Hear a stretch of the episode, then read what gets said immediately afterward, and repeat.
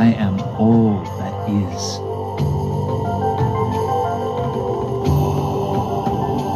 I am healing. I am peaceful. Grand Rising, guys, Grand Risings. I wanted to start with something a little different. Normally, I always start with my beautiful classical music. I wanted to start today with a little bit of positive affirmations, and you guys can find that at Jason Stephenson. Um, that's on Jason Stephenson. His um, YouTube channel is excellent. That's for uh, powerful, positive morning affirmations, okay? And you can listen to those for 21 days.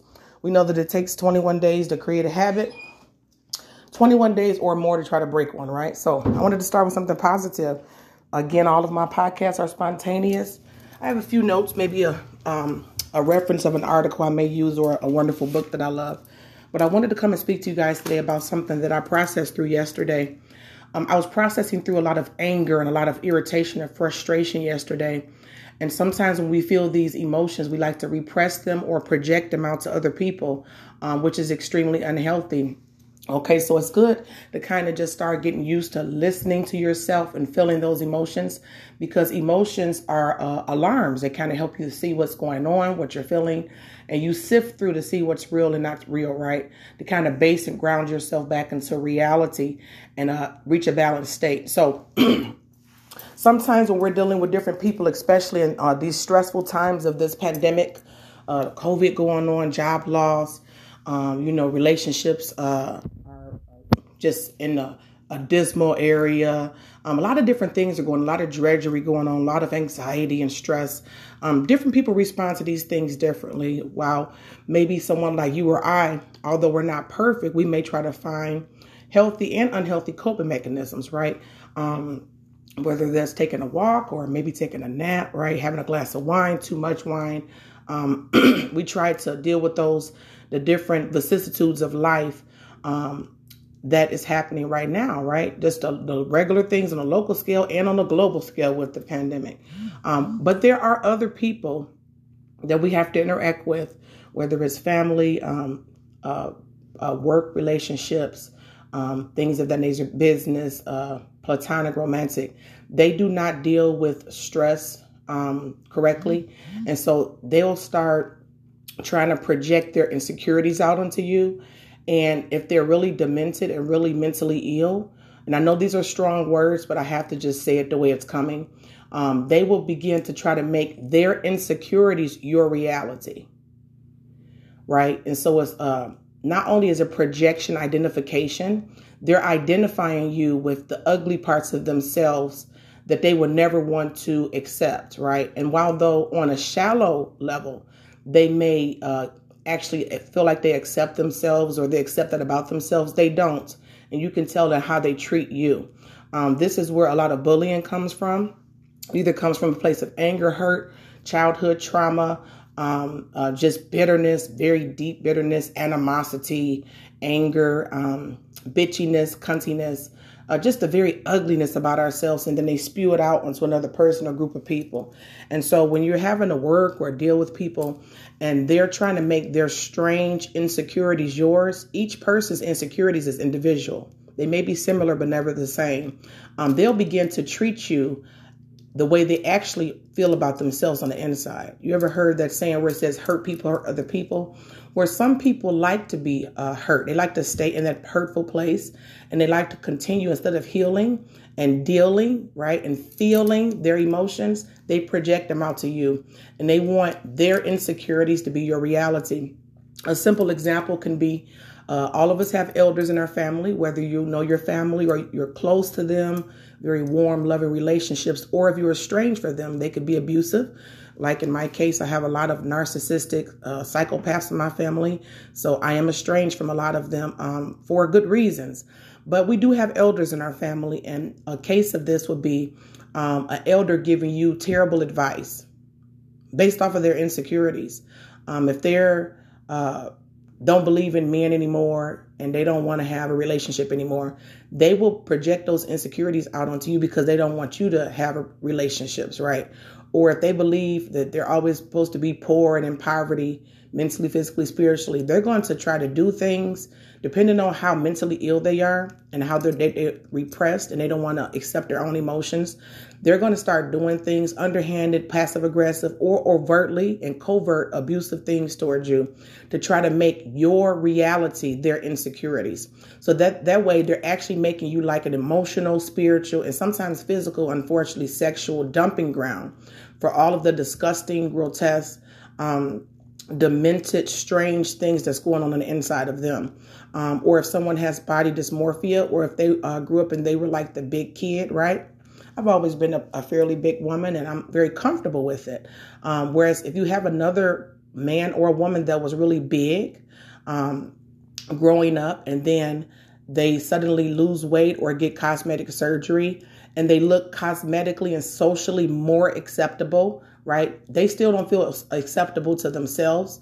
So them seeing you comfortable in your own body really irritates them. So they begin, uh, depending on how mentally ill they are, they will try to project those insecurities out on you and make your reality, how you feel about yourself, how they feel about themselves. So I just wanted to come and tell you guys really quick because my kids are knocking on the door. That's the sign to stop that you do not have to accept those things. Now, do you have to argue back with those people? Of course, this is very anger making, and some of them do this on purpose uh, to show how deranged and demented and mentally ill they are. I deal with several people like this um, that are like obsessive with this type of strange projection identification behavior Simply do not accept it. You do not have to accept someone else's insecurities as your reality. If they feel that they're not a good public speaker and you are, you don't have to accept the fact uh, that they may have a speech impediment or a stutter or they don't read very well. They might be dyslexic. These are things that they have to deal with within themselves. So for today, start practicing. You can feel your anger because it's very anger making, right? Um, and there, some of them are, a lot of them are doing it on purpose. You do not have to uh, accept another ignorant, strange, poorly insecure person that has no type of self awareness, um, insecurities is your reality. If they feel that all men are dogs or all women are uh, just to be used for sex and um, or uh, having a lot of kids means that you uh, are lower on the totem pole, whatever it is, whether whether it's classism, uh, if they're uh, um, coming against your spiritual practice, coming against your race, coming against your body image, coming against your financial status. Those are all problems they have within themselves. You do not have to accept another person's or people's insecurities as your reality. That is their reality and let them stay over there by saying, You are not welcome here. You can say it out loud. You can say it in your mantras and your meditations, whether you do prayers, journaling None of their insecurities about themselves, their lives, their mind, bodies, and souls is not welcome within your your arena where you stay, where you're domiciled in your house, mentally, physically, or spiritually. And you have to combat that a lot. And it can be very anger making because they're very adamant in a very obsessive and strange way because how can I feel so ugly and terrible about myself and you feel good about yourself? People who are grossly hurt um, hate to see that. Um, and some people actually want to be healed, right?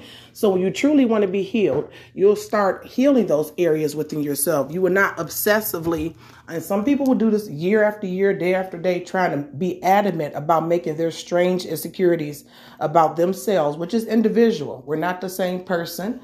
Um, your reality, their insecurities, their um, fetishes or anything they like to do in their life is not your reality. Do not accept it and say, no, thank you. You're not welcome here. I do not agree with you. You have no idea what the fuck you're talking about. Okay. And sometimes you have to be very frank, especially the level of uh, how adamant they are and trying to project their insecurities on, about themselves and make it your reality. No one was born to be abused and to be misused by someone else's insecurities or someone else's stupid, very minuscule uh, theology about uh, their bitter standpoint on life, right? If they have settled in certain places, if they accept certain abusive behavior and they think that it's fine and they're mad that you love yourself and that you respect yourself and that you choose to want better for yourself, or that you love and respect yourself where you are while you're trying to get where you're going, they, they are not supposed to be a part of your life. Those are people that are insecurity ridden and they're trying to make their strange insecurities, which is mental illness, your reality. If you have no relationship with them, cut them off. If you do, you have to cut them off emotionally, whether if it's like a coworker or a boss.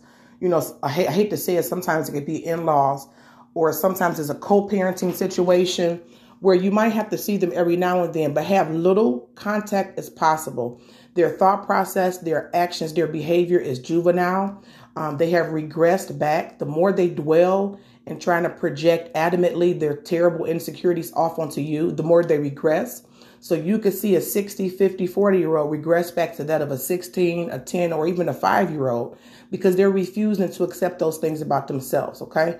So that's never healthy to take, take things that you don't like in your life and try to project them off to someone else's reality.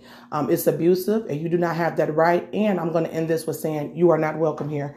This is Humble Dame. I hope that you guys have a great day. I hope that this helped you. This certainly helped me and work through those emotions. These people are very anger making. they seek to frustrate you on purpose. They have this freighted, uh, shade or fraud and shade. Go look that up. Uh, shade and fraud or something like that. I think yes, shade and fraud is what it's called they have uh, shade and fraud, which means they uh, derive pleasure out of you having type of mental, physical, or spiritual suffering. Um, that's different from sadism. Sad- sadistic people enjoy inflicting pain and it makes them feel great about themselves.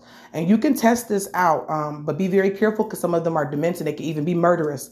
Test it out. Act like you're having a bad day and say, oh my God, I'm just having a bad day look at the glimmer in their eyes that they get and how bloodthirsty they get for wanting more of that type of energy from you, how it pep, add a little pep in their step. And you can see those are the people around you that practices shade and fraud, afraid they are uh, sadistic and they're trying to project their insecurities and make your reality their insecurities.